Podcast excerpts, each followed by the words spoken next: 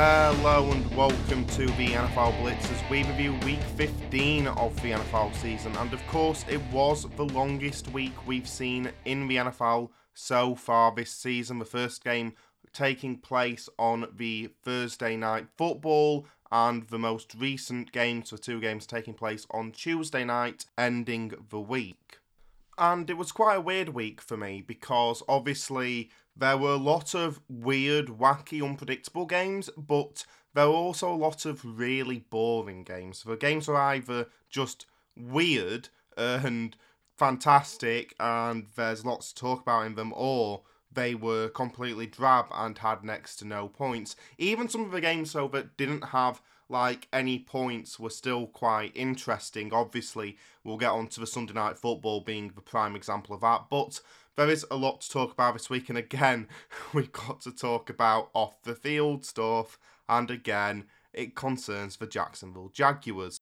Anyway, welcome to the show today. I hope you're doing well. I hope this podcast finds you in good health as per usual. Remember to go to anchor.fm forward slash the NFL Blitz if you want to find out where you can play this podcast.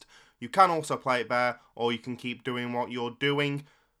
Maybe as a Christmas gift to yourself, though, try a different podcast provider. Or don't, because that's not really a good Christmas present. Please don't download a podcast onto a relative's phone and say that's a present because it honestly isn't. It doesn't constitute a Christmas gift, and it will be brought up at every subsequent Christmas meeting you have from now until the end of time.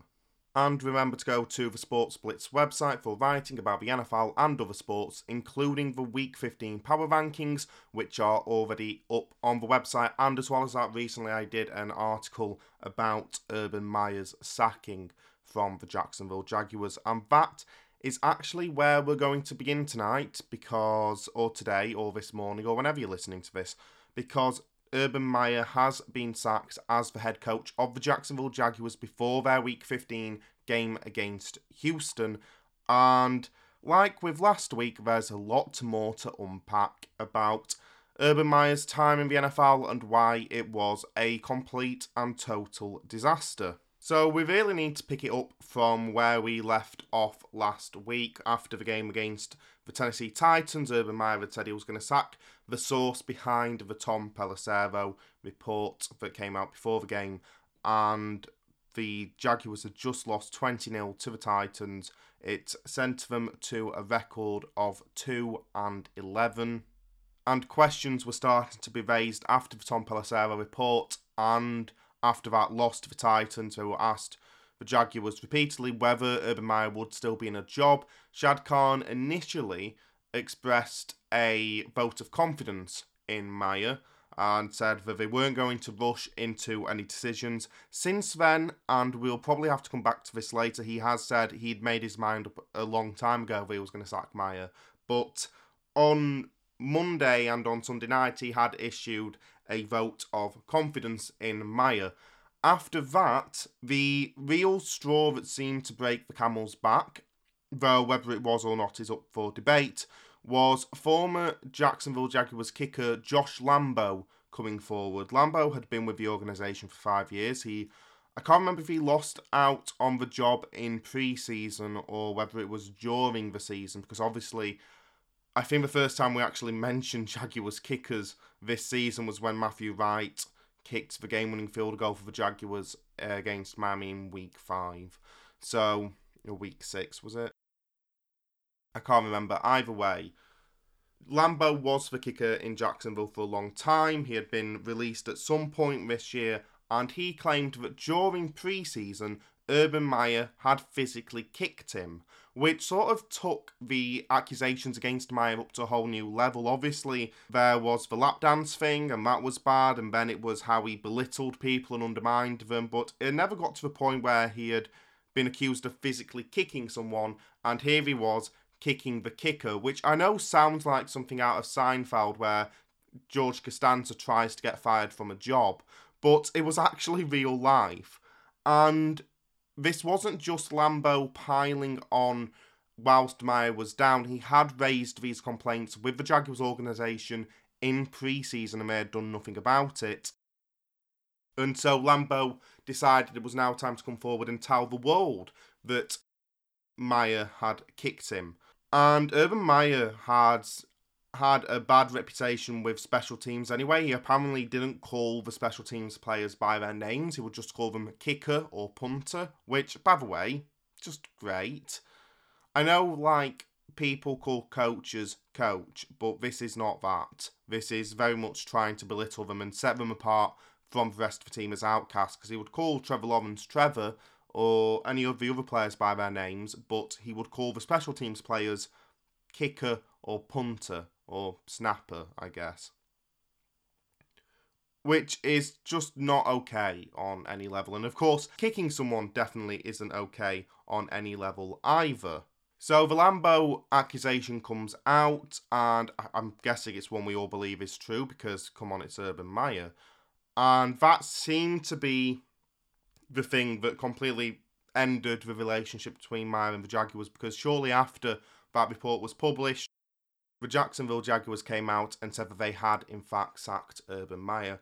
What's more interesting to me is what happened in the hours leading up to Meyer's dismissal. According to Tampa Bay Times reporter Rick Stroud, Urban Meyer's lawyers threatened him in some way. They said that he couldn't publish the article and that it wouldn't be proper journalism or something along them lines, go and listen to his piece on the Rich Eisen show. It was a real eye opener. But they also offered players who were willing to say that whilst Urban Meyer kicked Josh Lambo, it wasn't as severe as Lambo was making it out to be. And there were two problems with this. First of all, when you're debating how hard you kick someone, you've already done something wrong. Like, you're not allowed to kick someone full stop. I don't get why he was like, oh no, but it, it wasn't that hard. It's like still unacceptable. But second of all, the players that Urban Meyer's team offered up were only apparently willing to talk off the record.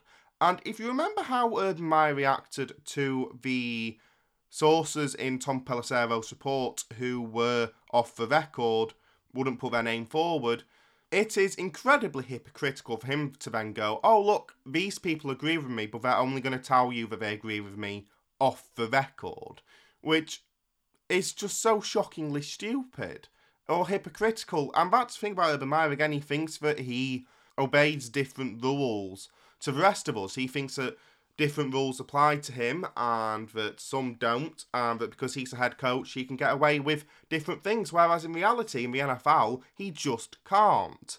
So, the players who were willing to speak off the record for whatever reason did not come forward. They were not mentioned in the Tampa Bay Times report. And honestly, it doesn't matter because their opinions are completely invalid. And let's just face it, wrong. Completely wrong and it was just another weird turn in what was an incredibly ugly saga. But no matter how many off the record players Urban Meyer could present, and no matter how much he could argue, his time with the Jacksonville Jaguars was done. They fired him. Like I said, Shad Khan said that he had made up his mind a couple of weeks ago, but on Monday he had issued a vote of confidence and he said he was going to take his time, make sure it was absolutely correct.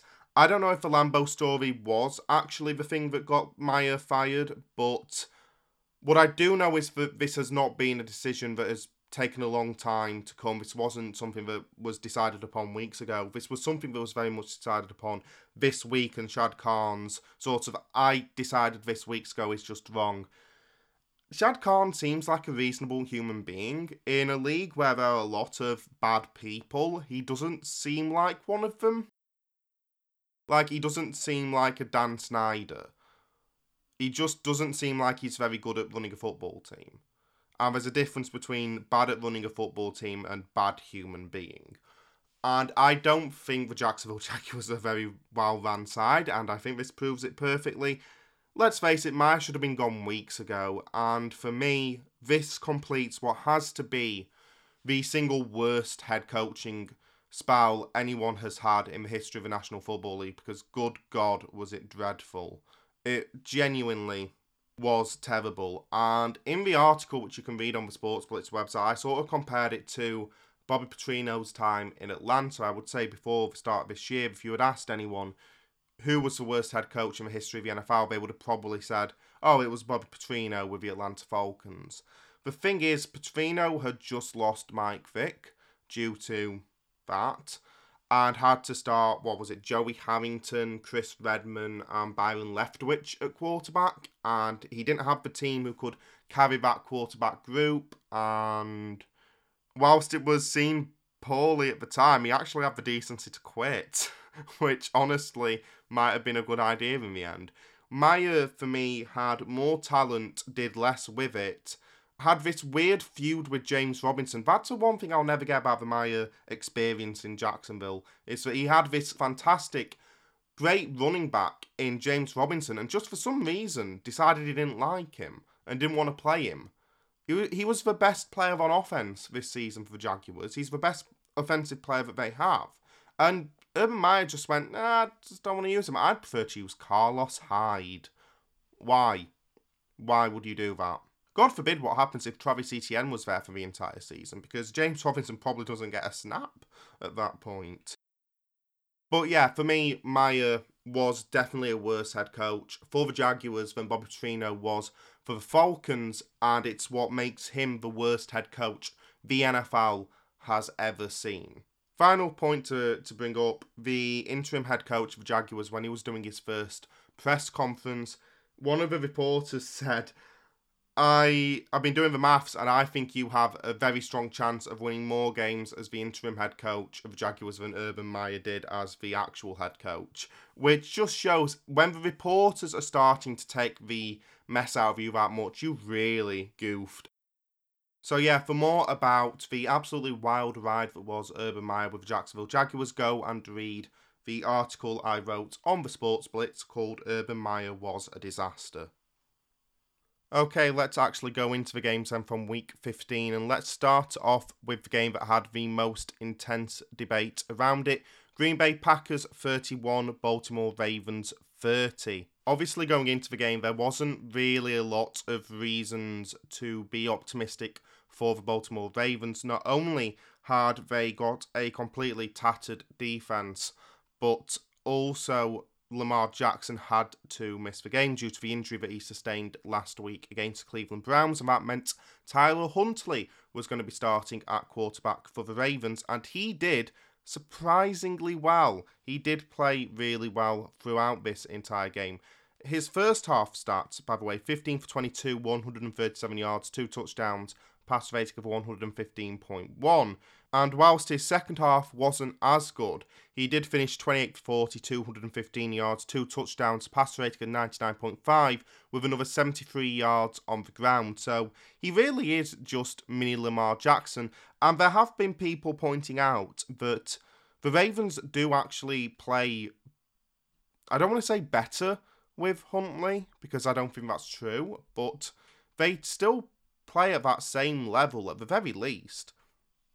Tyler Huntley coming in doesn't make the Ravens look like a weaker side. Some would argue that they look like a stronger side. I wouldn't, but they most certainly don't look like a weaker side when Huntley is playing. Now, that almost certainly means literally nothing for Lamar Jackson, but it does mean something for Tyler Huntley, who will at some point, I am convinced, get a starting quarterback job in the NFL. He will be a starting quarterback because he has that talent, he has that potential for the Ravens to get him as an undrafted QB was seriously impressive. Still, despite how well Huntley was playing, the Ravens were down 31 17 midway through the fourth quarter, but they decided to put on a show after that. Huntley played brilliantly, Mark Andrews played brilliantly, well, the whole Ravens offense played really well, to be honest. They marched down the field. Tyler Huntley had two rushes from inside the 10 yard line to get the score to 31 24 and then 31 30. And then we got onto the part of this game, which is the only part that people will actually discuss when we come back to talk about this game in the future. Because for the second time in two weeks, the Ravens decided to go for two down one late on in the fourth quarter in an attempt to win the game. And just like the game against Steelers, the attempt came up just short. Tyler Huntley trying to throw a pass to Mark Andrews, just like Lamar did against the Steelers, and it didn't work. The Packers defense stopped it and got the win. This has once again led to a lot of debate online about whether analytics is the way forward in the NFL? And the answer, by the way, objectively is yes. But you have those who. The, the issue is the debate on social media is obviously going to be dreadful, right? Because social media is dreadful. And it sort of descends into the cavemen from the 1960s who are like, always kick in that situation. And then you do have, unfortunately, I have to acknowledge it, people on the other side who are like, always go for it. Failing to go for it shows how much of a chicken you are. Neither of these positions are correct, but I am going to not do any of that and sit down and talk about this honestly and tried to give my two cents without sounding like one of them people on Twitter who will just spout any kind of nonsense out as a garbage hot take. Now, if you have listened to this podcast in the past, you'll probably know that I'm quite a go for it sort of person when it comes to the NFL, when it comes to these sort of decisions. And once again, like with the game against the Steelers, I did agree with the decision to go for it, go for the two point conversion and try and win the game then and there. Now, like what I said in week 13 when the Ravens played the Steelers, if you go for it on a two point play, you have about a 55% chance of converting that play. And that is more likely, therefore, than kicking the one point and then winning the toss in overtime and then marching up the field to score a touchdown to win the game. So the odds are already in your favour when you go for a two point play. But of course, you're not just taking the pure statistics into account when you're deciding to go for two. There's also how your offense is doing against their defense, what their offense is like if you really want to give the ball back to them, and other mitigating factors. And for me, the Ravens' offense were clicking, they were looking really strong. The Packers' defense were struggling against them. And meanwhile, on the other side of the ball, you've got that really talented Green Bay offense. And do you really want to give them another chance? Do you want to give them another bite of the cherry? No, not really. So that's why I thought it was the best decision to go for two points in this situation. Now, there is a flip side to that argument, a side that says actually you should go for one, despite the numerical advantage of going for two points. Baltimore were at home, they had home field advantage. They had been actually defensively standing up to the Packers in that fourth quarter. They'd been looking much stronger. So maybe the defense isn't actually the issue you would have thought it would be at the start of the game. And also, if this offense can execute a two point play, they can also march up the field again and score in overtime. So maybe that's not as big as a problem as you would have first stated. Like I said, I thought they should go for two. I thought it was the correct decision, but I do understand those who think that the Ravens should have gone for the extra point, which they, of course, kick through Justin Tucker because he's the best kicker in the NFL, and then risk it for a biscuit in overtime. I get that argument. I understand it. I don't understand the ones who go, Duh, two point plays never work. Because, no. But the ones who argue for the sake of home field advantage, for the sake of how the defence have been playing, that's understandable. That is, of course, understandable. Now, there's a difference between theory and practice. And whilst for me I did agree with the Ravens' decision to go for two points, I found their play call to be completely bizarre. Before the play, Jim Harbaugh was having a conference with Tyler Huntley. He'd called a timeout. They first, actually, if you remember, they tried to draw the Packers offside to try and make it a one yard play as opposed to a two yard play. That didn't work. They called a timeout. Harbaugh was speaking to Tyler Huntley in the huddle, and then he called over Mark Andrews. He, he called over Mark Andrews to come to the sideline and discuss what was going to happen next. So at that point, I was watching it and going, oh, so they're going to throw to Mark Andrews. And that made sense. Mark Andrews had been great during the entire game. He'd been a focus point for the Ravens offense. He had got 136 yards receiving. He had scored two touchdowns. He had been playing absolutely phenomenally. So, of course, you want to put the ball in the hands of your best player. But by bringing him over to the sideline, it sort of to me said, oh, well, they're definitely going to throw to Mark Andrews now. That's almost an inevitability. And so when they lined up, I was like, well, they're, yeah, they're almost certainly going to throw to Mark Andrews. And I, was, I did start to think, oh, well, what if that was like a, a sort of fake? What if they did that to make the Packers believe they're going to throw to Mark Andrews, but they're going to run it with Huntley or run it with one of the other running backs, maybe Latavius Murray, maybe Devonta Freeman's going to get the ball. Maybe they're going to run instead, and that would be genius to have Mark Andrews come over and make it look like they're going to pass to Mark Andrews, but actually do something else. That would be really smart. Ball is snapped, and they throw to Mark Andrews incomplete. Game over. And it wasn't just the fact they decided to throw to Mark Andrews after making it so obvious that they were going to throw to Mark Andrews. It was also the fact that the play itself, when the ball was snapped, Tyler Huntley immediately ran out to his right, which meant that one side of the end zone was completely eliminated. And since they already knew that they were going to throw to Mark Andrews, all they had to do was cover Mark Andrews. And you saw Darnell Savage, who got the slightest of fingertips to the ball to help prevent the completion.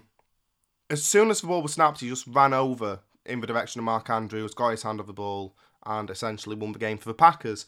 And so it wasn't just for me the actual decision to almost telegraph that they were going to throw to Mark Andrews. It was then the play call itself that was really stupid. He should have stood back, observed, and then decided whether to throw or run, which, by the way, is how he'd got that touchdown before and what had been serving him so well in the entire game. Just sitting back, observing the field, which he can do really well, Tyler Huntley, and then deciding whether to throw or run.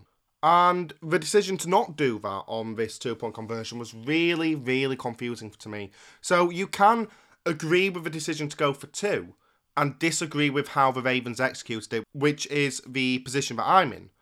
I think it was correct to go for two, but I don't think it was correct to call that play. That play was really weird to me, and that was the game.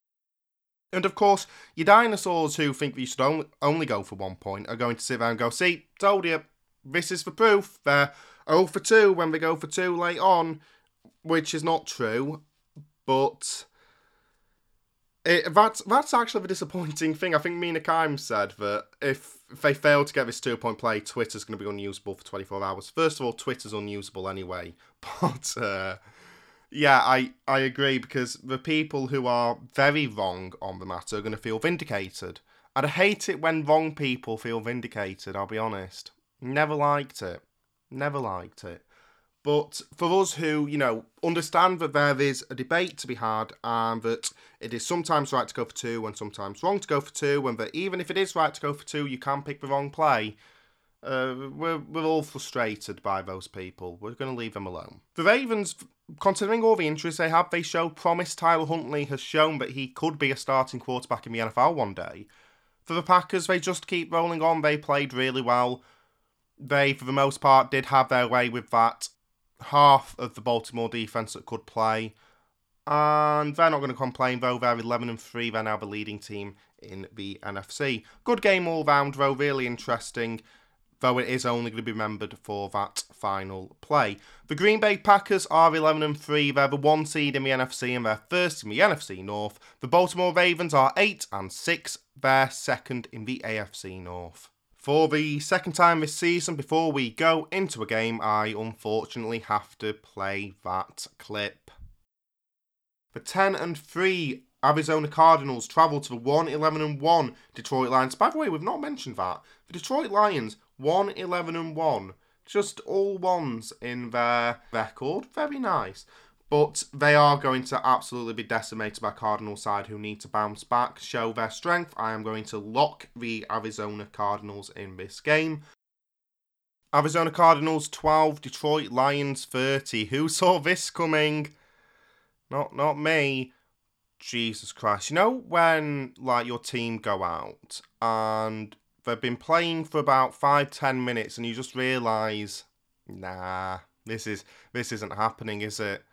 Kind of like St. Pauli when we played against Holstein Kiel. Sorry, this is an NFL podcast. I'm not meant to be talking about it. Read following St. Pauli and the Holstein Kiel piece if you want to see what I'm like when I'm bitter. But uh, yeah, your team come out, they play the opening 10 minutes, and you sit there and you just go, Nope, not happening. It's over. This was the Arizona Cardinals game against the Detroit Lions because, good God, were they abysmal throughout this entire game. Before the game started, Field Yates on Twitter, the Cardinals are 7 0 on the road this season, looking to go 8 0 today with a game in Detroit. They would become just the ninth team ever to do so. Worth noting, six of the previous eight teams to do so reached the Super Bowl that season. So, wow, not only are the Cardinals going to go 8 0 on the road this season, this is an absolute lock of a game, but also it shows just how high their chances are of making the Super Bowl. Incredible. And then what actually happened is that the Cardinals went out and were abysmal, completely abysmal. The game started off slowly for both sides, but the Cardinals definitely looked worse, so 3 0 down at the end of the first quarter. Surrender Index on Twitter. Arizona decided to punt to Detroit from the Detroit 41 on 4th and 10, with 3.53 remaining in the first, whilst losing 0 3. With a surrender index score of 10.1, this punt ranks at the 95th percentile of cowardly punts for 2021 season and the 92nd percentile of all punts since 1999. And to be honest, the Cardinals probably wouldn't have done anything if they'd even gone for it because, like I said, everything in this game was bad for them. But it really pointed for me to a side who just weren't having anything go right. The decision making was bad, the gameplay was bad, everything was bad. And in the second quarter, the Lions started to pick up and eventually ran away with what was a really comfortable victory. The biggest problem for me, the thing that was most concerning, was probably the Cardinals' O line. The Detroit D line isn't the best in the league by any measure, and the Cardinals' O line, which has been strong for most of this year, turned into a turnstile. And I will be honest and say that I don't know if there are major injuries to that line. I've not heard of any major injuries, and it, it, they weren't brought up after the game if there were. But it was incredibly concerning, and that more than anything else pointed to why Kyler Murray had such a bad game. At the start of the year, I thought he was a strong contender for MVP. In the first few weeks, I thought he was still a contender for MVP when I wrote that Jonathan Taylor article. Whilst Murray was injured, I said he's still probably a contender for MVP. Kyler Murray is definitely not a contender for MVP. Let's just get out of the way right now. I'm upset about it. You're upset about it. Everyone's upset about it, but it's just a matter of fact. 23 for 41, 257 yards, one touchdown, one interception, a passer rating of 72.9. And no one else was really helping out. Chase Edmonds came back into this game. He played okay, but he didn't get the ball often enough for me. James Conner had an unusually bad game by his standards. And everyone in the past game outside of Christian Kirk also didn't really play that well. DeAndre Hopkins, I don't think at any point this season has been the leading receiver on the Arizona Cardinals in like any game. But I think this sort of game shows how important he is because he eliminates the tough defenders for the rest of the players. It means that they get more open, obviously.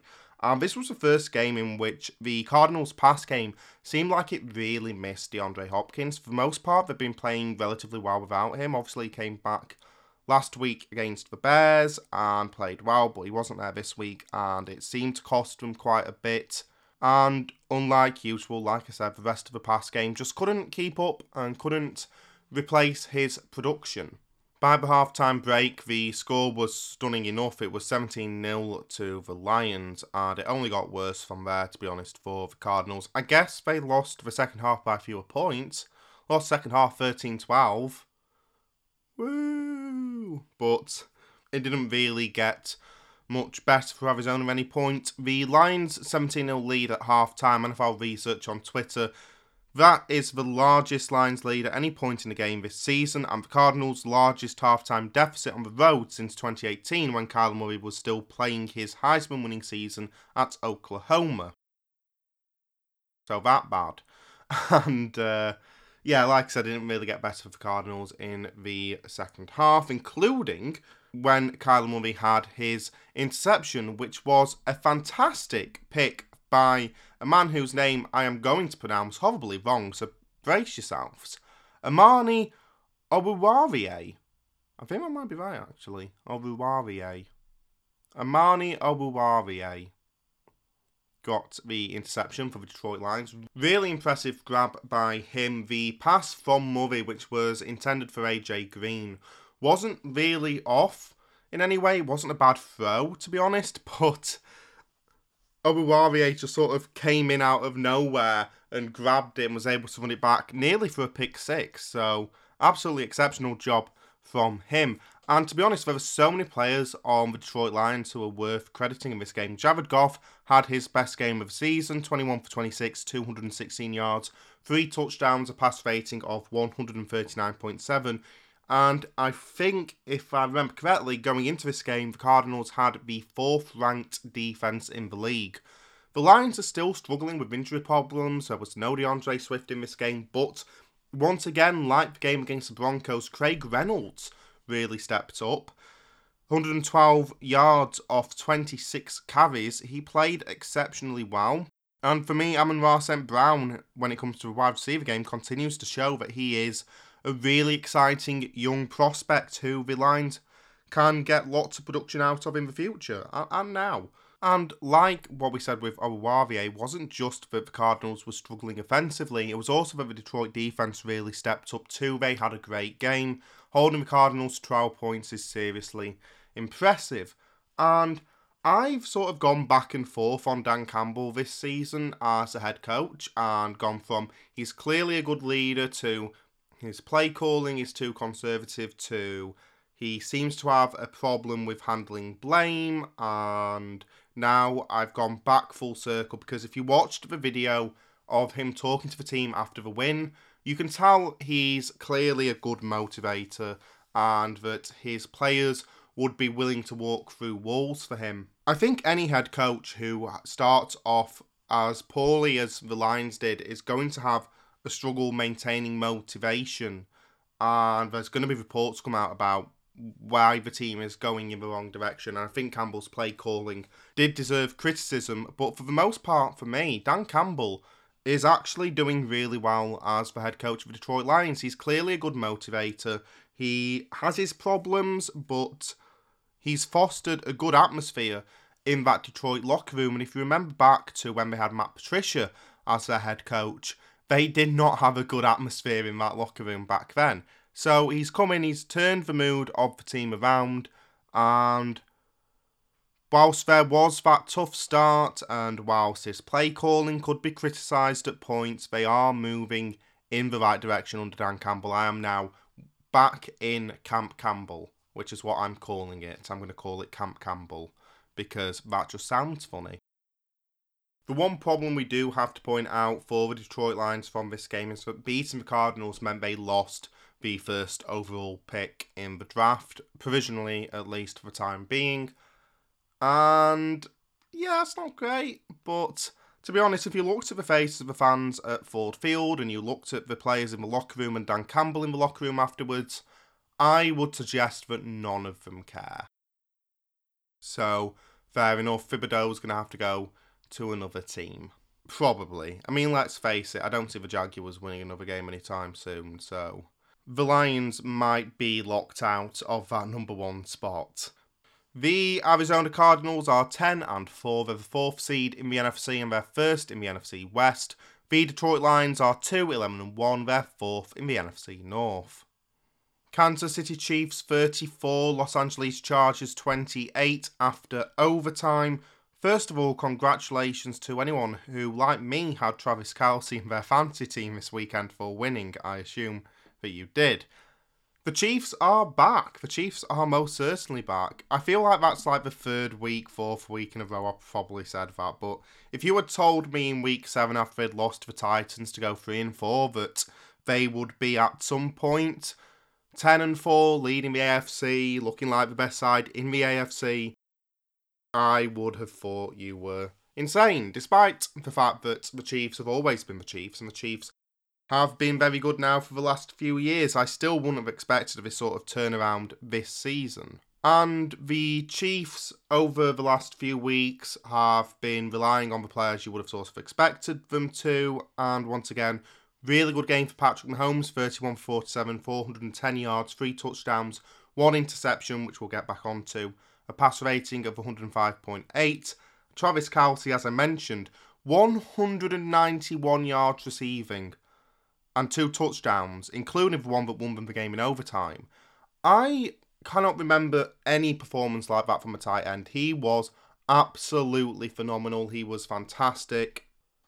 It wasn't just Travis Kelce as well. Tyreek Hill played really well, 148 yards receiving two.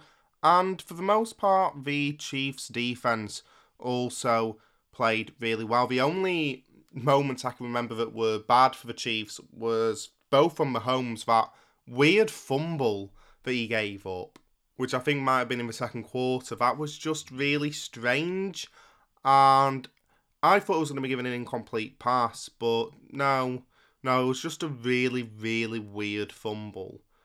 I can't remember if anyone even got a hand on it. No, somebody definitely got a hand on him. But it was just really strange look that up. And as well as that, the incompletion on fourth and one, the wide receiver who was throwing to, I think it might have been Byron Pringle, was wide open, so wide open. And Mahomes just sort of threw it into the dirt. It was, he was attempting to throw it to him, but it was just like so off and bad. It would no wide receiver is going to catch that ball. I can guarantee you right now. But when you've got a pass rating of 105.8, not really worth moaning about the minutiae. And by the way, you'll notice I didn't mention the interception there. We'll get back onto it in a bit. I'm saying that like it's the real big moment of this game. It's not, it's just I've placed it later down in my notes.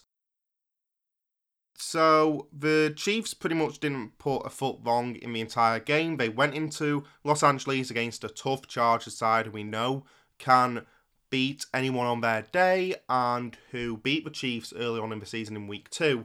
And they pretty much played perfectly, got the win in overtime. For the Chargers, obviously the main part of this game was their decision to constantly go for it on fourth down. They went for it on fourth down five different times two of which were on the goal line. They only succeeded in getting two of those fourth down conversions. But that's the aggressive approach that Brandon Staley takes. It's going to work some weeks, it's not going to work other weeks. Overall, I think the Chargers are perfectly fine doing what they're doing, even though it didn't work out in this situation. They still played that Chiefs side really well. They still put up a good performance, and I think watching the highlights because I didn't watch the whole game, obviously because it was on Thursday Night Football. Justin Herbert, for me, played reasonably well, and there's not really much to complain about despite his relatively lackluster passer rating. The interception as well wasn't on him. One of the Chiefs defenders got a hand on it and it bounced up into the air for another one to catch. I believe it was Anthony Hitchens who got the interception for the Chiefs. But for the most part, for me, there's not much to complain about when it comes to the Los Angeles Chargers. Their defense also played relatively well. It's at this point I do have to talk about Uchenna Nwosu, who got the interception for the Chargers off Mahomes. Go and look that one up as well because that was absolutely fantastic. One of the best defensive plays of the week. And it's one of them games I'm going to love watching Mahomes against Herbert over the next few years because it is going to be a fantastic rivalry, a fantastic duel, and this was just a really entertaining game. The Chiefs, they keep marching on. They are clearly the class of the AFC at the moment, and once again, the conference runs through Kansas. And like I said, when they were 3 and 4, wouldn't have expected that in any way, shape, or form, but here we are. The Chiefs have sorted out their problems on defense, they're looking stronger on offense, they are looking like the side we expected them to be at the start of the year. The Kansas City Chiefs are 10 and 4. They're the one seed in the AFC and first in the AFC West. The Los Angeles Chargers are 8 and 6. They're the sixth seed in the AFC and they're second in the AFC West. That division, by the way, that looked so close a couple of weeks ago, I'm pretty sure now, bar the collapse, the Chiefs are going to win it comfortably. Still, rooting for the Chargers to make the playoffs. New England Patriots 17, Indianapolis Colts 27, and sometimes when you're coming up against Jonathan Taylor, there's just nothing you can do about it because, once again, for me, my personal favourite for MVP just completely ran over aside. 170 yards off 29 carries, including that 67 yard touchdown at the end of the game that got the Colts that win in the end because they were, what, three points up at that point. Um, that put them 10 points up. That sealed the game for the Colts, and thank God Jonathan Taylor was doing something because Carson Wentz was doing nothing. Five completions, all game. And this was in a dome, so it can't exactly be blamed on the wind like when Mac Jones threw three times. This very much was just Carson Wentz playing bad and Frank Reich going, nah, I'm not gonna I'm not gonna use him. 5 for 12, 57 yards, one touchdown, one interception, a pass rating of 49.7. Did rush for 17 yards. So there's that. It was off 8 carries, though, so it wasn't very good. But yeah, this was the Jonathan Taylor show for the Indianapolis Colts. He played absolutely fantastically, without fault. And like I said, for me, he should be favourite for MVP. I think he's been absolutely phenomenal throughout the year. And bearing in mind, this was against the number one defense in the league in the New England Patriots, and he still just ran over them like they weren't there. I do really hope he wins it. It would be absolutely fantastic. For the Patriots, Bill Belichick actually apologised in his press conference on, I believe, Monday because he had been angry with the journalist during the Saturday night press conference. Obviously, this was a game on Saturday night.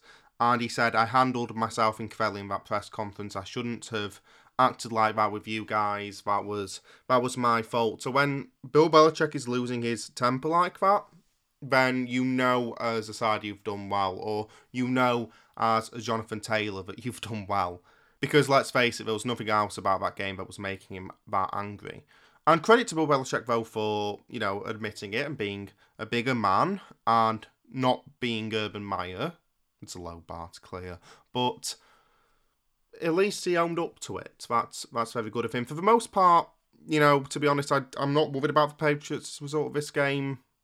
Mac Jones is going to have points in his rookie season where he's going to struggle. He had a 74.2 passer rating, and that was sort of a big problem. The Patriots' offense just couldn't really get going like Jonathan Taylor could, and that was the difference between success and failure for them.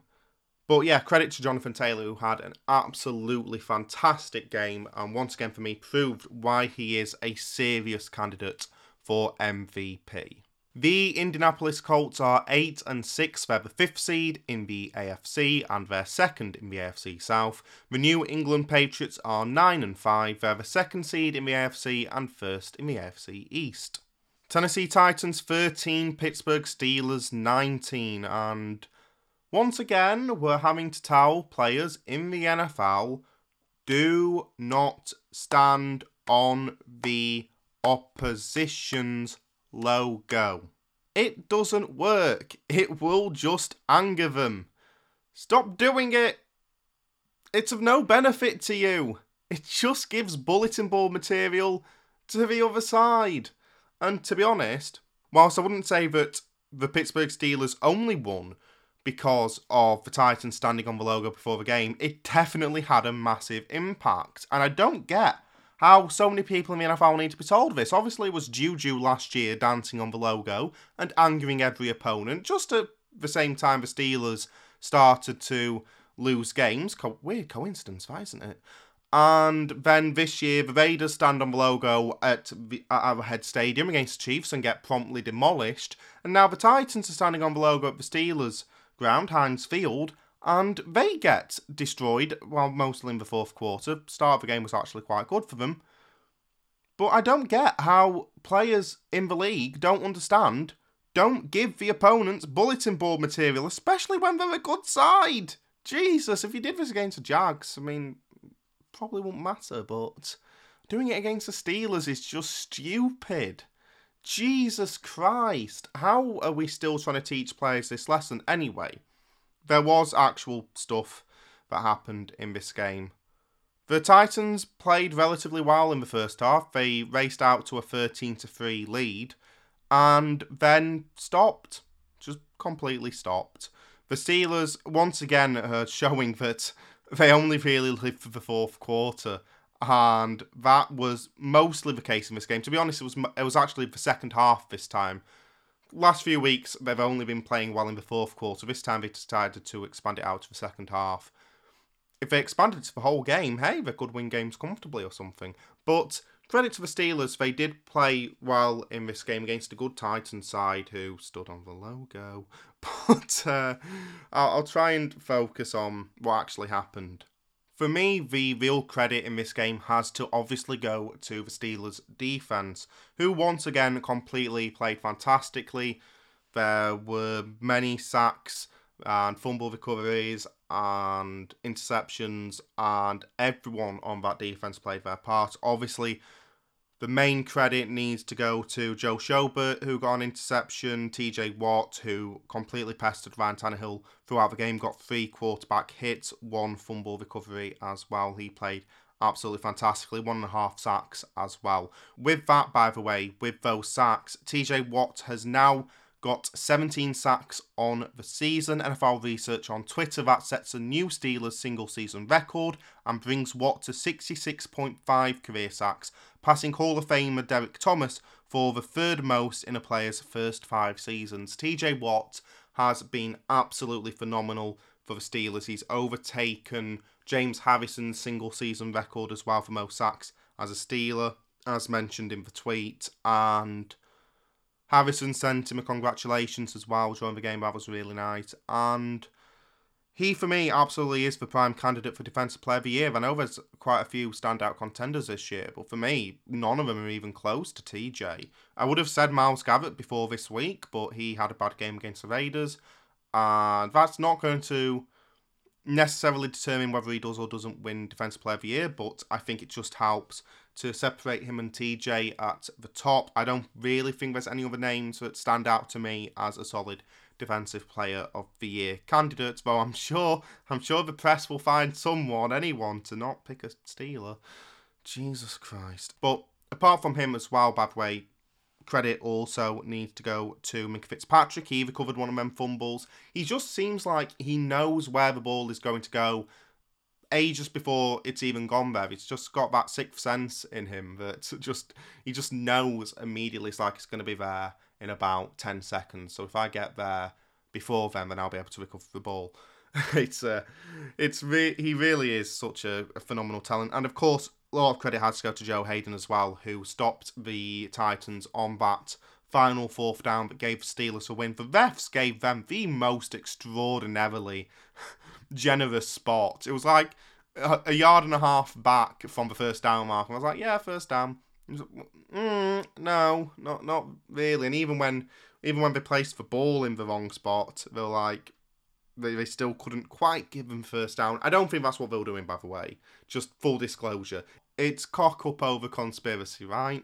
Don't think I'm suggesting anything else. By the way, Taco Charlton got the tip on the Schobert interception. I was like, I did not see that coming at any point this year. Taco Charlton and Joe Schobert combining for an interception, but I'm I'm a fan. I'm I'm loving it. So yeah, the Steelers defense really stood up, and obviously we need to mention the main stat, which was that there was a ten snap window for the Titans where they turned the ball over three times. Three times in 10 snaps. I've not seen that ever in the NFL. Two of them were fumble recoveries. The other one was a Ryan Tannehill interception.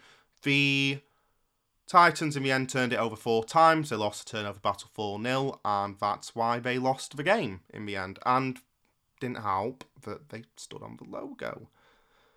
Don't do it. But this game is obviously more about the Pittsburgh Steelers. Ben Roethlisberger in this game overtook Philip Rivers for fifth most passing yards all time. Congratulations to Big Ben on that achievement. I don't think there's any doubt that Ben Roethlisberger is going to the Hall of Fame at this point. And also, by the way, using those legs, getting the one yard touchdown midway through the third quarter. That was absolutely fantastic. The Steelers should have capitalised more on what their defense was doing because they didn't get a single touchdown in the fourth quarter, despite getting incredibly generous field position from all three of those turnovers that came in the fourth quarter. Every time Chris Boswell had to kick a field goal, but it was enough. And to be honest, I don't want to complain because the Steelers are still somehow not dead. Do you know that meme from the Sonic the Hedgehog movie of how are you not dead? I have no idea. It's that.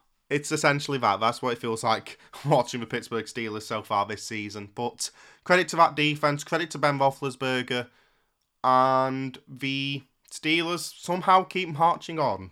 So, I mean, I'm not optimistic for how the season's going to pan out, especially with the teams the Steelers still have to play. But you know, I'm gonna I'm gonna enjoy this whilst I can. The Tennessee Titans are 9 and 5, they're the third seed in the AFC and first in the AFC South. The Pittsburgh Steelers are 7 6 and 1, they're third in the AFC North. Okay, it's now time to speed up as we go through the rest of the games in the NFL. Cincinnati Bengals 15, Denver Broncos 10. This wasn't very interesting, to be honest, apart from that long touchdown to, I believe, Tyler Boyd from Joe Burrow. Not much really happened. A 56 yard pass, by the way, from Burrow to Boyd. Joe Burrow on the day had a pass rating of 103.8, but it wasn't an overly inspiring performance. He only threw for 157 yards, and aside from that touchdown to Tyler Boyd, I can't really remember anything he did. So it wasn't as good as I would say that number makes it look. But still, he got the win, he got the stats. I don't think he's really going to be complaining, and he shouldn't. He also rushed when necessary, 25 yards off five carries, so there's that too. But yeah, he he was fine. He was absolutely fine for how good Joe Burrow has been over the year. This is not the game to get hyped up about when it comes to how good he is as a quarterback. I like to celebrate when I'm right from time to time because, you know, it shows I, I do somewhat know things about the NFL. I knew this was going to be a defensive slugfest. The Bengals came in as the fourth best defense when it comes to defending the run, which is what the Broncos offense overly rely on. And the Broncos defense, obviously, one of the better ones in the league. The Bengals were going to relatively struggle against that.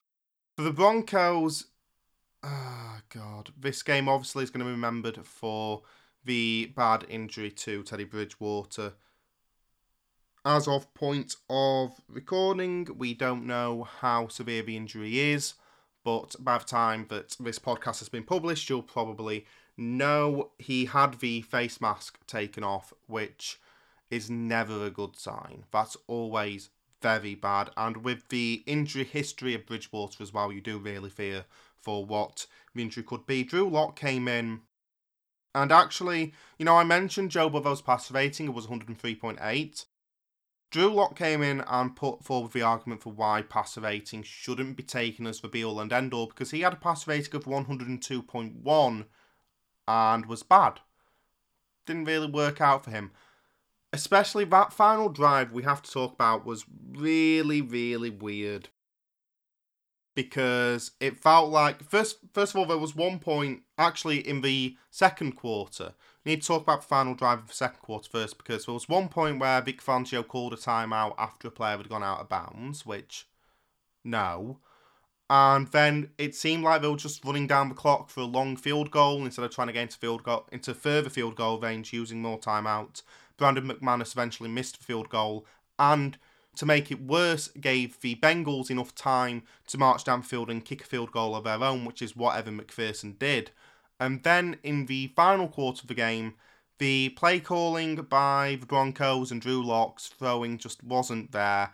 It ended up going to like fourth and 25, and Drew Lock threw a pass out of bounds. It almost looked like when the quarterback is just throwing the ball away to you know, not be sacked, except it was fourth down. I don't think that's what Drew Lock was doing. I just think the throw was dreadful.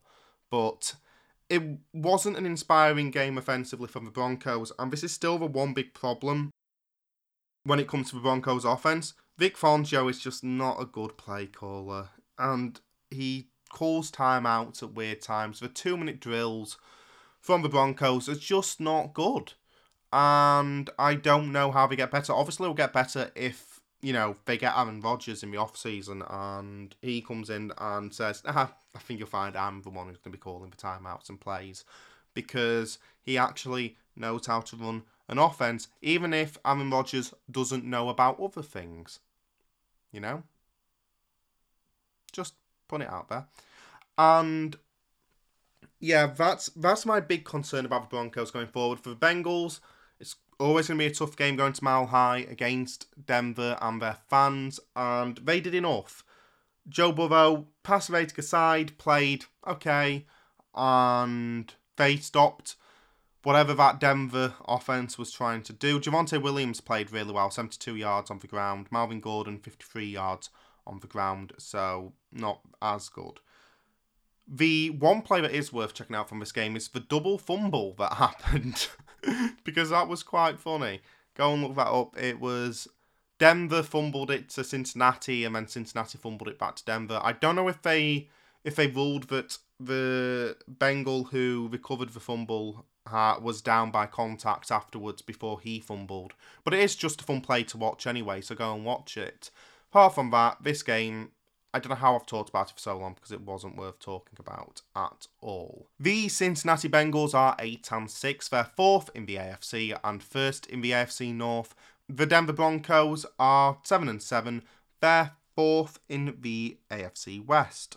Las Vegas Raiders 16, Cleveland Browns 14. Man, this was not a game that was worth watching because it was just dull. Obviously, the Cleveland Browns were missing several players on defense. They were also missing Baker Mayfield, their quarterback, Nick Mullens, having to start because Case Keenum was also out under the COVID protocol. Nick Mullens, you know, played okay. He actually statistically did better than Derek Carr, 20 for 30, 147 yards, one touchdown, pass rate of 89.2. But obviously, for the most part, this Cleveland offense was carried on the back of Nick Chubb. He had a really bad first half, and that partially explains, or nearly fully explains, why the Browns didn't get a single point in the first half. But he woke up in the second. 23 carries, 91 yards, one touchdown. You feel like if he could have got going in the first half, the Browns would have won this game, but wasn't meant to be in the end. The Raiders, despite going up against the wounded Browns side, did not play that well. Derek Carr had a pass rating of 80.6. Josh Jacobs had 52 yards on the ground. Their best wide receiver statistically was Zay Jones with 67 yards receiving. But to be honest, Zay Jones just had some bad moments. Not as bad as Hunter Renfrow, who fumbled twice. Didn't lose any of them, but he fumbled twice, which Wow. Derek Carr fumbled twice as well, actually, and he did lose one of them fumbles. But yeah, Zay Jones, it, was weird for me because obviously he helped get the Raiders into field goal position on that final drive that won them the game, but for the most part just wasn't that good. And to be honest, nothing about this game was that good. And I wish I had that time back. To be honest, I was only half watching it, thank the Lord. I was playing the Tour de France video game at the same time, and the Tour de France video game was way, way, way, way, way more entertaining, obviously. But to be honest, I could have been doing anything. Could have been doing household chores and would have been more interesting than this game. Still, after a really bad run of games for the Raiders, obviously previously five and two, and then they lost five of their last six games this halts that bad run for them. They can maybe be a bit more optimistic about how the season's going to end. For the Browns, when you're that injured, I mean, can you really complain about losing by two points to a side who are at 500? Not really. I did see that video on Twitter of that Browns fan crying and going, This might be the first time I've ever cried as a Browns fan. Why? Isn't this a side who went 0 16 like four years ago? And now you're crying because your heavily wounded side lost to a side who are at 500 and have a really good quarterback. Well, most weeks he's a really good quarterback. Against the Browns, not so much. But honestly, it's if I put my Cleveland hat on, which I don't own because why would I own that? Uh, I I find it hard to care. Obviously, the problem is it knocks them further away from a playoff place, but I don't think they'll win the playoffs at the start of the week, but it obviously knocks them further away. Still, it's hard to care because they were that wounded. It's not really a surprise. The Las Vegas Raiders are seven and seven. They're third in the AFC West. The Cleveland Browns are seven and seven. They're fourth in the AFC North. New Orleans Saints nine. Tampa Bay Buccaneers nil. Yeah, I, I saw this coming. Everyone saw this coming. Since Tom Brady went to Tampa Bay, they are 0 4 against the Saints in the regular season.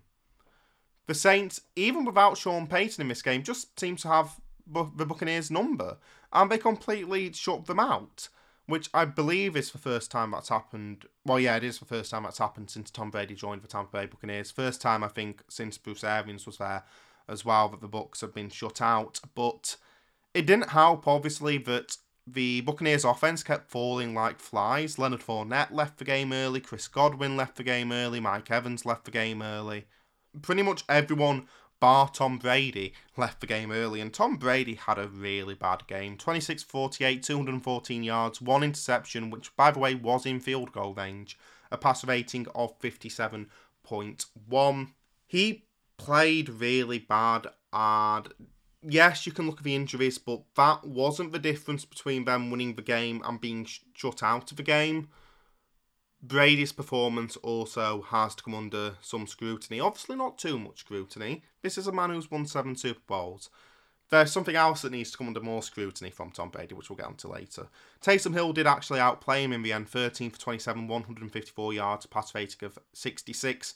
But let's face it, the Saints put up nine points on offense. That's not where the main story is. Marquez Callaway did get 112 yards receiving, but that's not the main story. The main story, obviously, that fantastic Saints defense shutting out the Buccaneers. They played really well. Credit to them, at least, because someone needs to be praised from this game.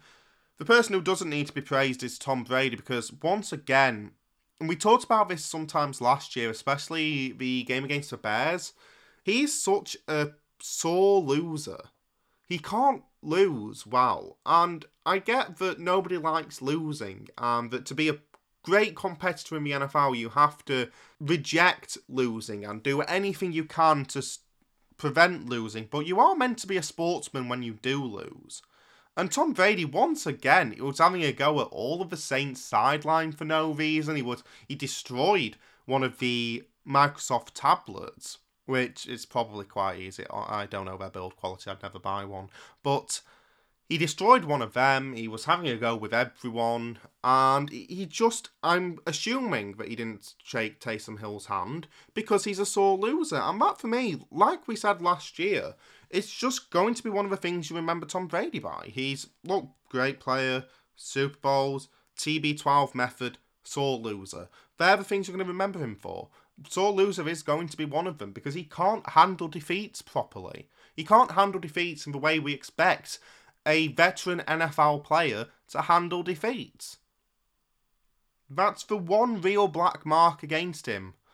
That and he has this weird obsession with trying to resurrect the careers of bad people. But apart from that, that's one bad person. But still, it's it's just really unprofessional for him to act like that after a loss. Just be a bigger man. Stand up and just be a sportsman when you lose. That's come on, we expect that from everyone. We expect it from you too, Tom. Still, well done to the Saints, who, with that go 7 and 7, they're still in the playoff picture themselves, despite all the problems they've been through, despite not having Sean Payton for this game who knows? With the way this NFL season's been going, anything could happen. The Saints could win the Super Bowl with Trevor Siemian starting at quarterback at this rate. I genuinely have no idea. The New Orleans Saints are 7 and 7. They're second in the NFC South. The Tampa Bay Buccaneers are 10 and 4. They're the third seed in the NFC and they're first in the NFC South. Seattle Seahawks 10, Los Angeles Rams 20. Let's get this game out of the way fast because I didn't watch it. The Rams are back on form. They played really well. Matthew Stafford, a 106.1 passer rating. Sony Michel, 92 yards on the ground. Cooper Kupp, 136 yards through the air. The main players for the Rams came forward. They stood up.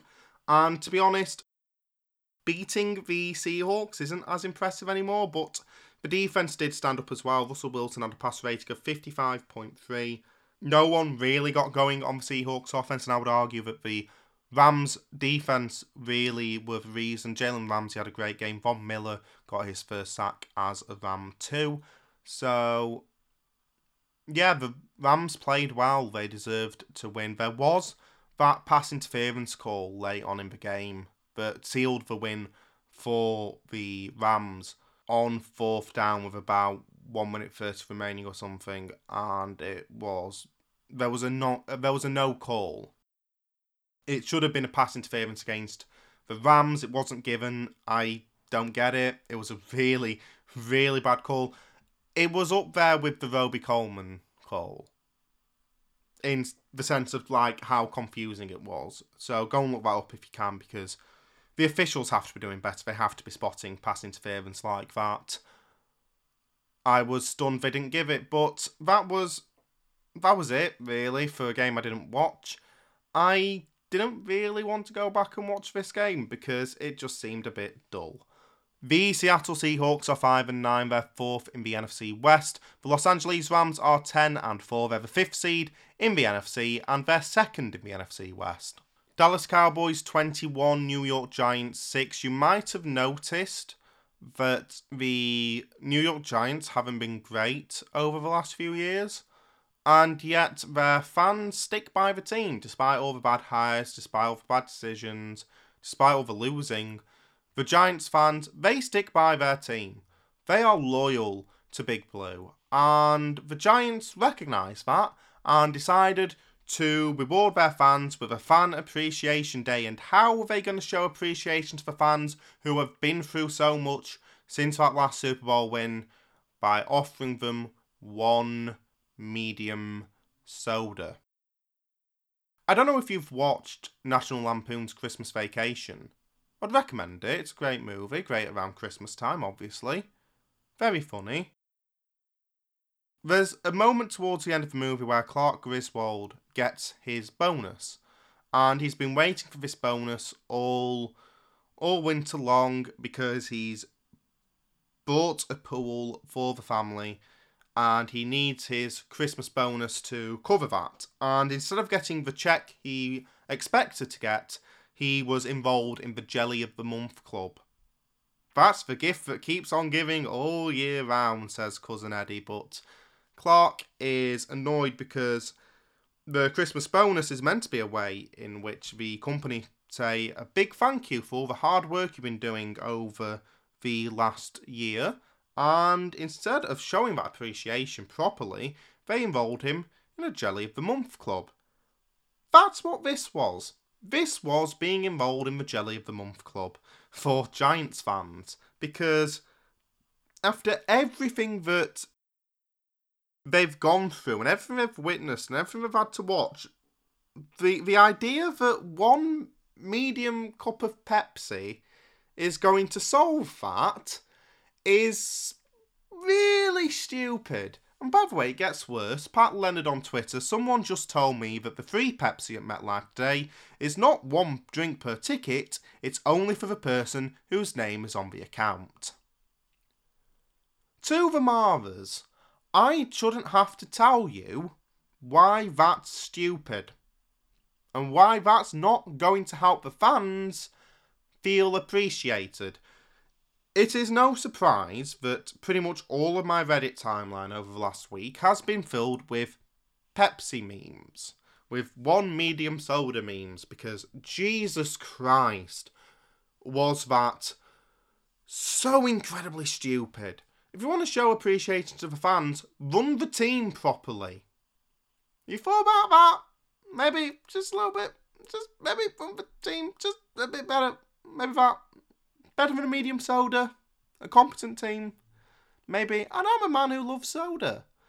But I'd rather watch good football than have one free medium soda. It genuinely stuns me. The whole saga stuns me.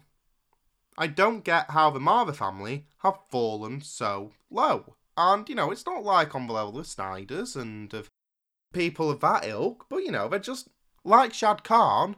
They seem lovely, but they don't know how to run a football team.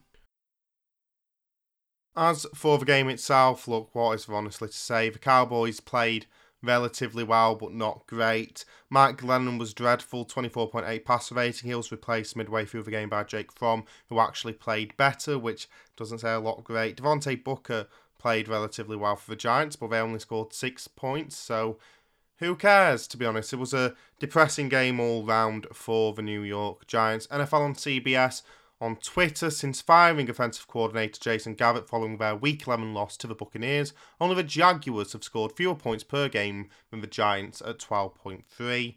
It's not getting better anytime soon, and I worry that that whilst Gettleman will go and whilst Judge will eventually go, the problems with the Giants are not with them. It, they're clearly with ownership. But hey, at least you have one medium soda. Jesus Christ. The Dallas Cowboys are 10 and 4. They're second in the NFC and first in the NFC East. The New York Giants are 4 and 10. They're fourth in the NFC East. Houston Texans 30, Jacksonville Jaguars 16, and it was the third round pick in Davis Mills who overcame the first overall pick in Trevor Lawrence. Mills had a better game than Lawrence as well. 19 for 30, 209 yards, two touchdowns, one interception, a passer rating of 92.2. Really aided by a great performance from Brandin Cooks, 102 yards through the air. Trevor Lawrence, meanwhile, 22 for 38, 210 yards, a passer rating of 73.4. The Jaguars may have been expecting to bounce back after sacking Urban Meyer, but didn't happen immediately. Does turn out though, James Robinson's good. Who could have guessed that? It's almost like he's a really good running back or something. 75 yards on the ground from 18 carries. He had a sort of minor revenge game, I guess. And of course, the best moment of the game was on Robinson's touchdown when a fan got on to the field as the Jaguars were taking the snap. He was wide open, wide open in the corner of the end zone. All Trevor Lawrence had to do was throw it to him, he'd catch it. And it wouldn't have counted for a touchdown because he's not an actual player.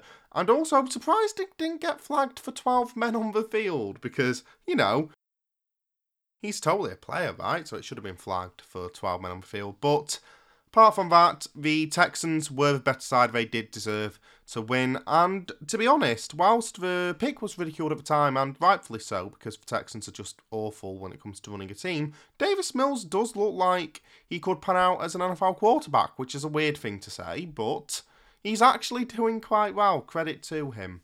The Houston Texans are 3 and 11, they're third in the AFC South. The Jacksonville Jaguars are 2 and 12, they're fourth in the AFC South. New York Jets 24, Miami Dolphins 31. I know the Jets lost this game, but to be honest, I just really enjoyed them because it felt like for me the mentality of the Jets was just screw it, let's just go out there and have fun. Our season's already over. Why should we slog through the rest of this campaign when we can just have fun? And that's exactly what they did, especially on that lateral play to Braxton Berrios. That was one of the best plays of the weekend, if not the best play of the weekend. But even excluding that, the Jets just played with a good energy and good vibes, and I just really enjoyed it. Zach Wilson still had a bad game, 80 passer rating overall. But, oh, there was that one play where he made like five people miss. That was very fun. But um, apart from that, not really much went the way of the New York Jets. They were entertaining though, at least. For the Miami Dolphins, this was another concerning game for Tua, considering that the Jets' defense is, I, I think, middling. I think they're middle of the pack, right? Tua had a bad game 16 for 27, 196 yards, two touchdowns, two interceptions, a pass rating of 75.5. One of them interceptions as well was just dreadful. It was one of the worst picks I've seen him throw this year. I believe it was his first interception in the first quarter, Ashtyn Davis, that was the one that was just dreadful. I mean, it was way over the head of DeVante Park, and there were about three Jets just standing there, one of them ready to pick it off. It was Ashtyn Davis in the end who did. The other interception going to Brandin Echols. But apart from that, Duke Johnson. Do you remember Duke Johnson?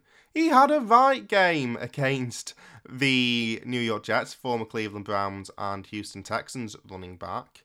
He played phenomenally, getting 107 yards on the ground and two touchdowns. He was the star of the show easily for the Miami Dolphins, alongside Christian Wilkins, the guard catching a touchdown from Tua And then, not only did he catch a touchdown, he then jumped into the VIP boxes for, uh, behind the end zone in Miami. And then, not only did he do that, he got out of them and then did the worm. He's like over 300 pounds. That was absolutely exceptional. I loved that. The Dolphins obviously getting better as the season goes on. They're now 7 and 7. Having won all of their last six games, they've been against easy sides. I don't think any of them games have come against a truly tough side, but uh, the Baltimore one was. I, I apologise. But apart from that, all of their wins have come against very easy sides to beat. But still, 7 and 7 in the playoff chase, technically, I don't think they've got the power to get there. But you know, way more positive than they were at the start of the season. The New York Jets are 3 and 11, they're fourth in the AFC East. The Miami Dolphins are 7 and 7, they're third in the AFC East. Atlanta Falcons 13, San Francisco 49ers 31. I thought this was going to be a relatively close game. I picked the 49ers, but I did think it was going to be a relatively close game. It ended up not being that. The 49ers completely ran over the Falcons for the most part. Jimmy Garoppolo, by the way, great game. 18 for 23, 235 yards, one touchdown, a pass rating of 123.7. Deebo Samuel once again contributing Uh, 89 total yards through the air and on the ground. Jeff Wilson was the star running back for the 49ers in this game, getting 110 yards on the ground. Still, his rushing touchdown was one of three, one of the other ones going to Deebo Samuel, who I've already mentioned. NFL on CBS on Twitter, Deebo Samuel has more rushing touchdowns, seven, this season than Dalvin Cook, Nick Chubb, Aaron Jones, Antonio Gibson, and Alvin Kamara. Deebo Samuel is a wide receiver. That shows just how fantastic Deebo Samuel is. He's so entertaining to watch. And so were the San Francisco 49ers in this game. By the way, George Kittle, 93 yards through the air. I didn't mention that. They were easily the better side against the Falcons. They deserved that comfortable win. The Atlanta Falcons are 6 and 8. They're third in the NFC South. The San Francisco 49ers are 8 and 6. They're the sixth seed in the NFC and they're third in the NFC West. Carolina Panthers 14, Buffalo Bills 31. The main thing from this game, Zane Gonzalez, the Panthers kicker, was injured in warm ups. And the decision Matt Rhule decided to take was to have an open competition for the position of kicker. So any player who wanted to could go forward and try and kick and see if they could do it. In the end, they decided to go with the Panthers punter, who I forgot the name of. I believe it was Ameer Abdullah who was doing the kicking for the Carolina Panthers. And that was about as fun as the game got for them because uh, they weren't very good. Cam Newton had a much better day running the ball, 71 yards and a touchdown, than when he tried to pass the ball. 18 for 38, 156 yards, one touchdown, one interception, a pass rating of 56.5. The Bills coasted relatively to victory. Credit to Devin Singletary, who played really well, 86 yards off 22 carries. Gabriel Davis as well, doing well in the pass game. to be honest, for me, the most impressive play of the game was for Carolina, actually, the Jeremy Chinn interception of Josh Allen.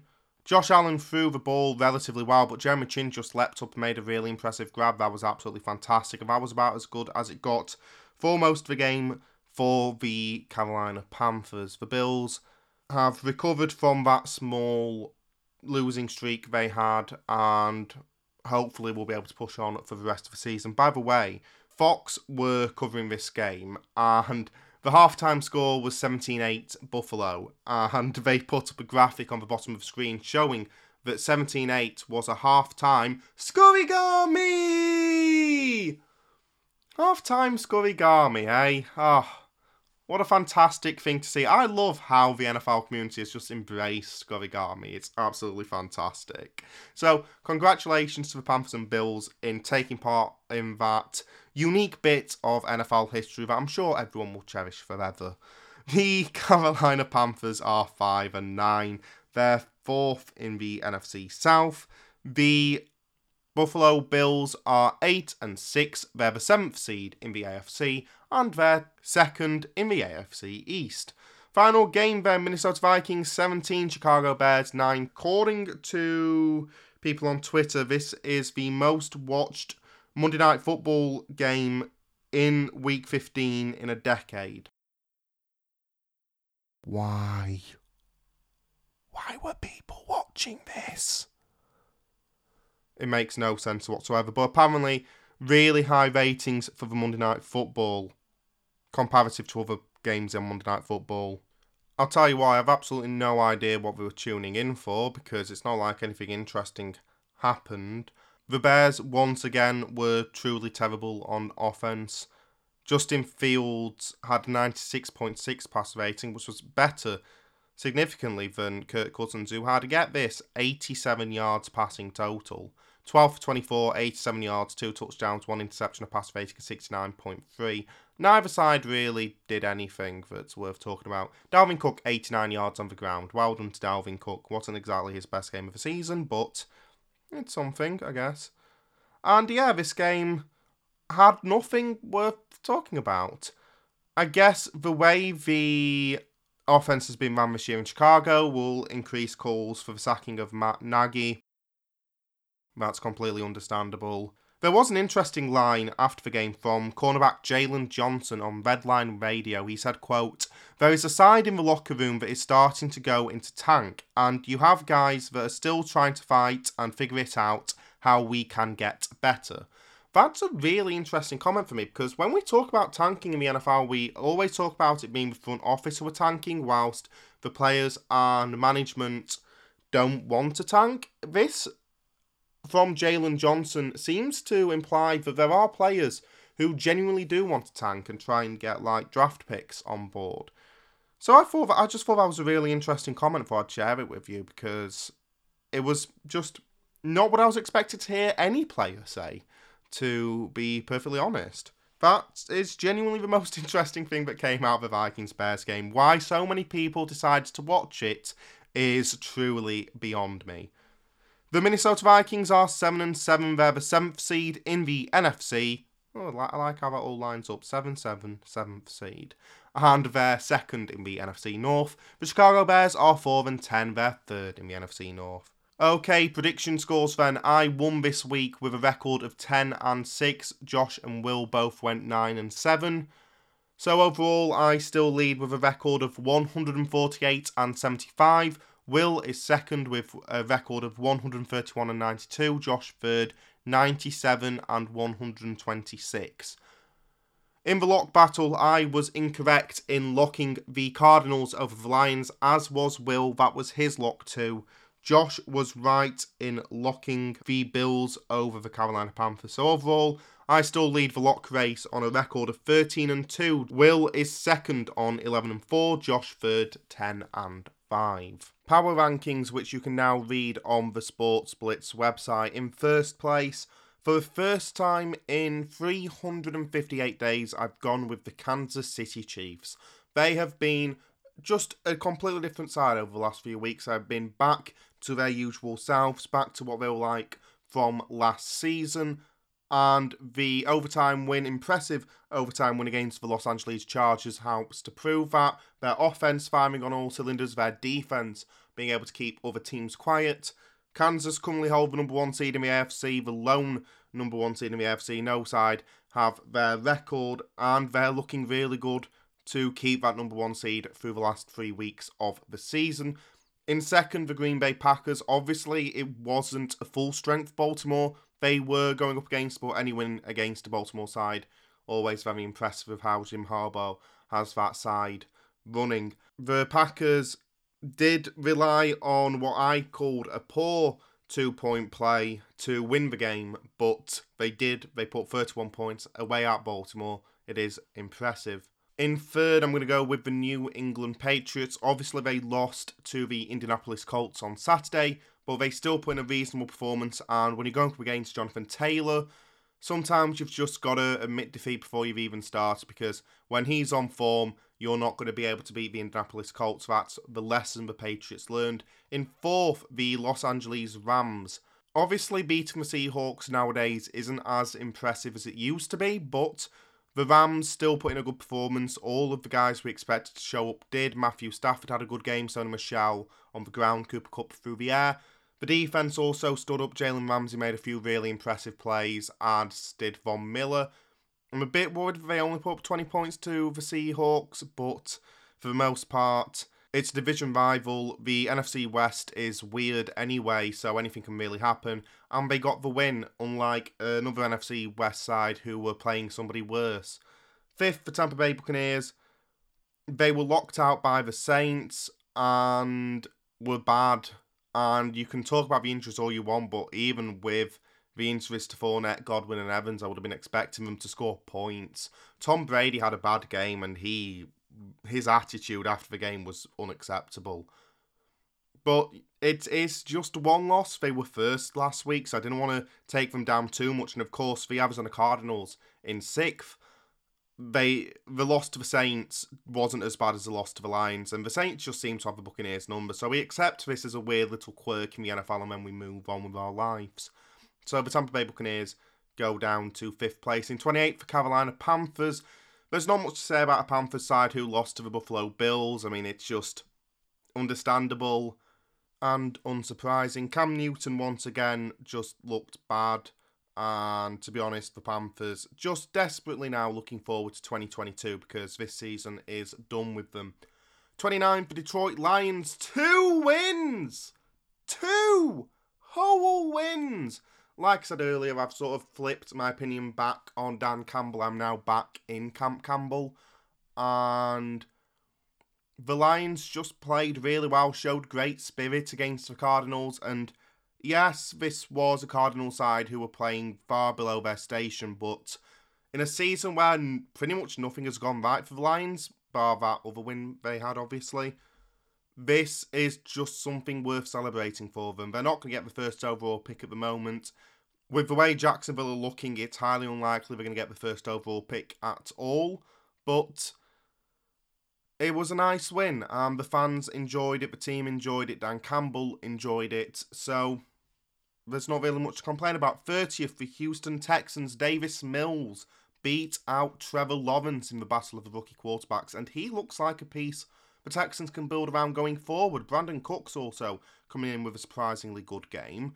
The Texans are better than the Jaguars. That doesn't mean much, but it means something. And for a side who were as broken and dysfunctional as they were at the start of the season, it's not really worth complaining about. So, congratulations to the Texans who on the one hand, feel like they're moving in the right direction. On the other hand, they still have Jack Easterby, so they're not.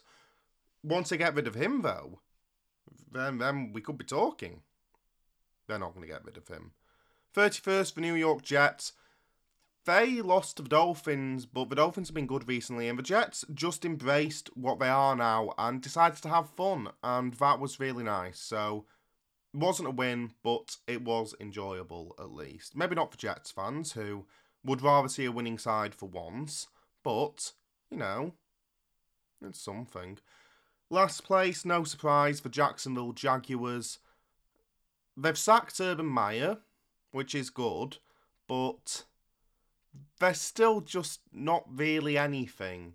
James Robinson came back in, he looked fantastic in his sort of revenge game against Urban Meyer and the Jags are definitely going to be better off without him, but the situation isn't going to improve soon. Maybe they get the first overall pick as a result. Honestly, that's the best thing Jaguars fans can hope for now. Obviously, there's no quarterback in this draft to take with the first overall pick, so they will just probably take Thibodeaux or whatever. So that's reason to be optimistic for Jacksonville Jaguars. Honestly, they've got no other reason to be. Okay, it's now time for me to preview all games from week 16 of the NFL season. I'll be predicting as I go along. When I come to one team where I think are guaranteed to win, I'll be locking that team up. I can only do this once per week. And so I'm going to do it in a weird way this week. I'm going to start off with the Thursday night football San Francisco 49ers at Tennessee Titans. Obviously, two sides who come into this both in the playoff picture. The Titans leading the AFC South, the 49ers in one of the wildcard positions in the NFC. And really, for me, this comes down to whether the Titans can continue to overcome their injuries. Obviously, they've had a lot of injury concerns this season, but they still sit at 9 and 5. So they've been coping with them relatively well. Obviously, last week against the Steelers, not so much. Though, luckily, this time out, they can't stand on the opposition's logo because this game's at home. So, progress already. But uh, obviously, the big problem whether the Titans can overcome them injuries against a good 49ers side who will be coming in with injury concerns of their own. Most notably, Elijah Mitchell, the star running back, is out for them. But they've still got fewer injury concerns than the Tennessee Titans and perhaps come into the game with a bit more of a positive morale Meanwhile, for the Titans, for me, obviously the main thing actually is preventing turnovers. Last week they had four turnovers in the game against Pittsburgh. They're 27th when it comes to turnover differential. So turnovers really have been costing them. Ryan Tannehill needs to limit his mistakes against what is a reasonable San Francisco defense that has been getting better as the season's gone on because they've had fewer injuries to deal with. So Tennessee need to focus on the turnover battle. San Francisco just need to focus actually on their aerial game without Elijah Mitchell. Deebo Samuel is going to be once again so important in this game. It's hard to separate the sides, and that's what's going to make it interesting. It should be a close game. The 8 and 6 San Francisco 49ers travel to the 9 and 5 Tennessee Titans. I'm taking a 49ers win. Okay, let's go into the games on Christmas Day. Then we're going to start off with the early fixture on Christmas Day, 9:30 in the UK, 4:30 in the US for the Cleveland Browns trip to the Green Bay Packers.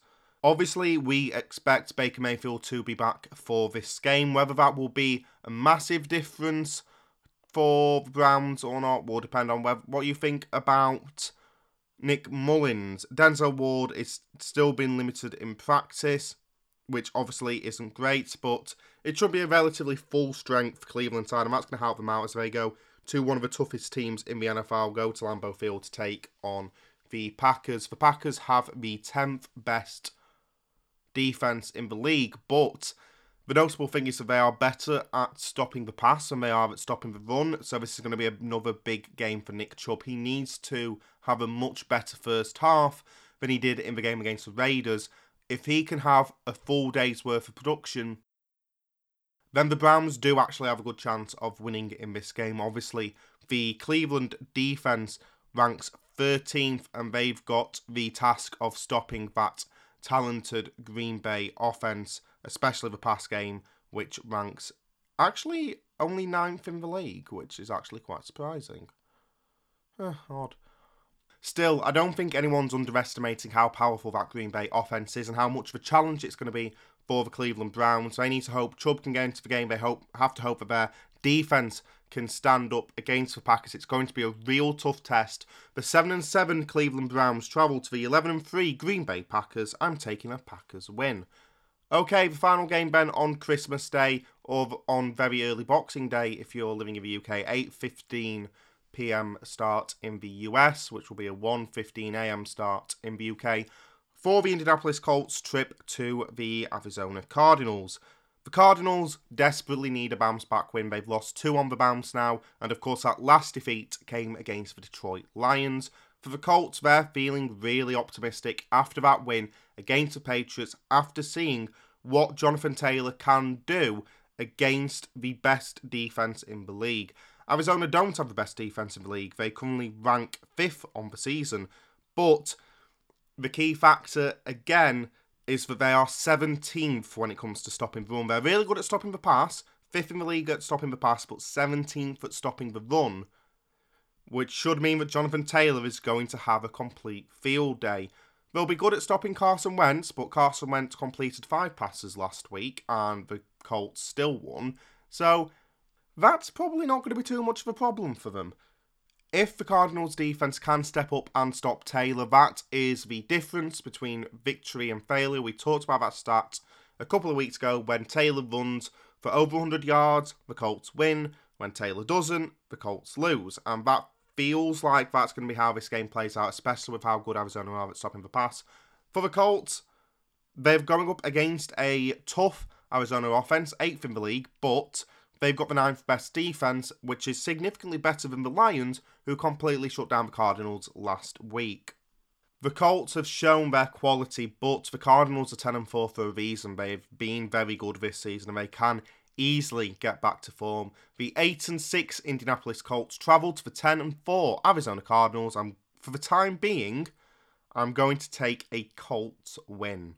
Something about the Cardinals defense ranking 17th against the run is just not sitting well with me. As somebody who was such a big fan of the Cardinals at the start of the season, up, well, a big fan up until last week, that stat, mm, no, I don't like it. Okay, time to go through the best of the rest then. First of all, starting off with the Buffalo Bills at the New England Patriots. The Buffalo Bills starting to improve, obviously beating up on the sides who are worse than them, but this is a very tough test against the current leaders of the AFC East, the New England Patriots. If the Bills win, then they'll go on to the same record as the Patriots, but of course, the series between them will be tied, so I don't know who would have the tiebreaker at that point. Still, if New England win this, they have practically wrapped up the AFC East. They come into this game still with the best defense in the league. That's going to be going up against the fourth ranked Buffalo offense. Meanwhile, the Buffalo defense not bad for themselves, second on the season, only behind the New England Patriots. And they're going to be taking on a Mac Jones who struggled last time out against the Indianapolis Colts, who will be looking to bounce back. Obviously, it's most likely that the conditions for this game will be completely different to the conditions that they faced in Buffalo that made that game so weird. I would not use that as a reference point for how you judge this game, though I will be going with the Patriots. Spoilers. That game was so weird and wild that I don't think, unless it's very similar conditions in Foxborough on Sunday, that that game can really be used as sort of your reasoning for picking one side or the other. The Buffalo Bills have shown a lot of quality this year, but they are going to have a really tough game against that number one ranked defense. The 8 and 6 Buffalo Bills travel to the 9 and 5 New England Patriots. I'm taking a Patriots win, but I do think it will be close. At the same time, the battle for the AFC North is taking place at Paul Brown Stadium. The Baltimore Ravens travelling to the Cincinnati Bengals. At the moment, the Bengals lead the AFC North, but obviously a win for Baltimore will give them control of the division heading into the final two games of the season. Last time out in the first fixture between these two sides, the Bengals came out with a massive win. And if Lamar Jackson isn't available for this game, then they will be feeling confident. Again, he hasn't practiced so far this week, according to the injury report that I'm looking at. That might have changed at point of publication. But Tyler Huntley played really well against the Packers, and I wouldn't expect him to do any worse against the Bengals, who have the 11th ranked defense. It's not the best defense in the league, it's by no means the worst defense in the league. The bigger interest for me actually comes on the other side of the ball because Cincinnati's offense ranked 9th, Baltimore's defense, so good last year, ranks 20th. Burrow and Co. struggled last time out in Denver, but this time they're going up against a worse defense at home so they should find it easier this time around. The Bengals seem to be looking upwards. The Ravens have been a bit more wobbly recently, but they do come into this game with an equal record, and considering this is the AFC North, anything can happen. The 8 and 6 Baltimore Ravens travel to the 8 and 6 Cincinnati Bengals. I'm taking a Bengals win. Okay, let's quickly go through every other game in the NFL then. The 4 and 10 New York Giants traveling to the 7 and 7 Philadelphia Eagles. Well, at least you'll have a medium soda to help you pass the time. I'm going to take a Eagles win. The 2 and 2 Jacksonville Jaguars travelling to 3 and 11 New York Jets. Great game. Zach Wilson has a chance to recover in this game, show some potential. I'm going to take a Jets win. The 10 and 4 Los Angeles Rams travelling to the 7 and 7 Minnesota Vikings. Minnesota can pose a challenge for anyone, but I am going to take a Rams win. The 10 and 4 Tampa Bay Buccaneers travelling to the 5 and 9 Carolina Panthers. What do you think? I'm taking a Buccaneers win. The 8 and 6 Los Angeles Chargers travel to the 3 and 11 Houston Texans. I like Davis Mills, but Justin Herbert is better. I'm going to lock the Los Angeles Chargers. They're the better side, and so long as they have a good day, they will be completely fine. If they have one of their off days, then this game might be close and giving me some regret. The two 11 and 1 Detroit Lions travelled for 6 and 8 Atlanta Falcons. This game could actually be quite close if the Lions play up to their potential, but I am going to take a Falcons win. It just feels like the safer bet, to be honest. Going into the late window, the 4 and 10 Chicago Bears travelling to the 5 and 9 Seattle Seahawks. Great game. We're going to take a Seahawks win. The 7 and 7 Denver Broncos are travelling to the 7 and 7 Las Vegas Raiders. You never know what's going to happen with AFC West football, but I am going to take a Raiders win. I obviously don't think that Teddy Bridgewater was the best quarterback, but him not being there is going to be a big loss for that Denver offense. Drew Lock did not look good against the Bengals. The 7 6 and 1 Pittsburgh Steelers travelled to the 10 and 4 Kansas City Chiefs. The Steelers have been looking good, especially in the fourth quarter, but I do worry that if they start this game in their trademark slow way, by the time we reach the fourth quarter, the score will be 70 0 Kansas. I am going to take a Chiefs win. Sunday night football, the 6 and 8 Washington football team travel to the 10 and 4 Dallas Cowboys.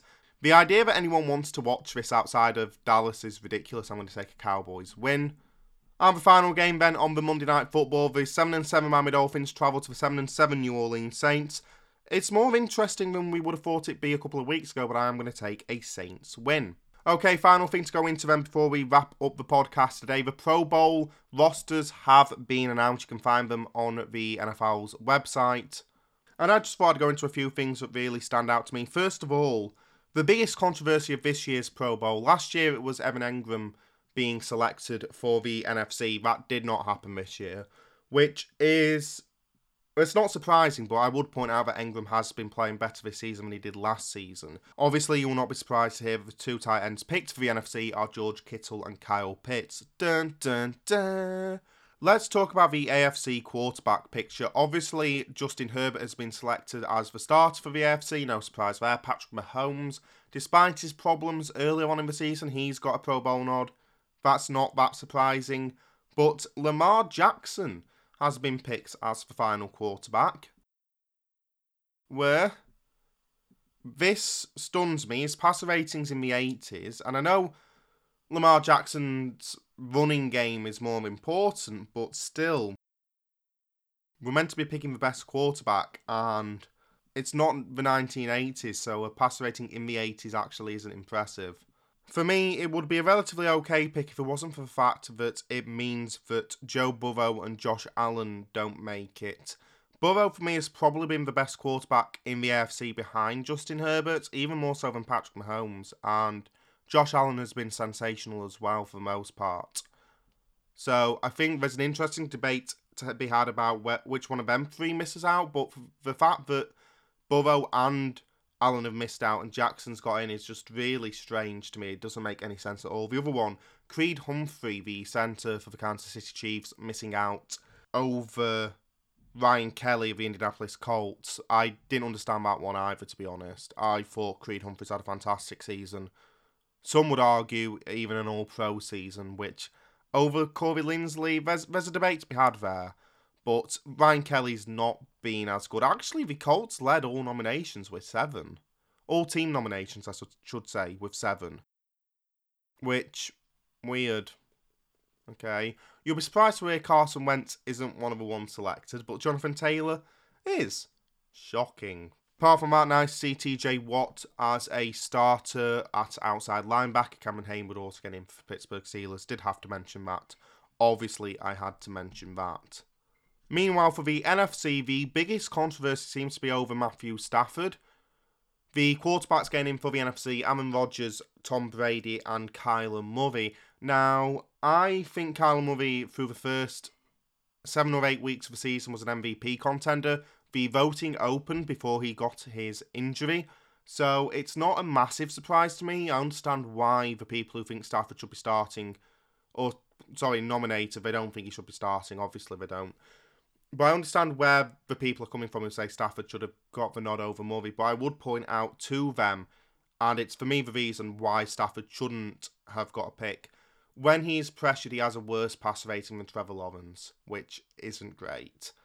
For me, Murray was just about the correct pick. I think the level he was playing at for most of the first half of the season was so good that it sort of warranted that Pro Bowl pick, despite his injury and despite the fact that that last game against Detroit wasn't great. Apart from that, it's also great to see that James Conner of the Arizona Cardinals has made the Pro Bowl. He's been absolutely fantastic. Obviously, Kittle and Pitts are the two tight ends, mentioned that earlier. And, I mean, I don't really know about a lot of defenders in the NFC, but to me, nothing really stood out as being overly controversial, though you might want to disagree with that, and I would understand you completely. Anyway, that is all the time we have on the NFL Blitz today. Thank you for listening. I'll be back next week to talk about all games from week 16 of the NFL season, including, of course, the games on Christmas Day. I hope you have a wonderful Christmas period and a very happy holidays. Until next time, Ben, I've been Alex Woodward, and don't just have a good Christmas, like the best player in NFL history, have an immaculate one. Goodbye.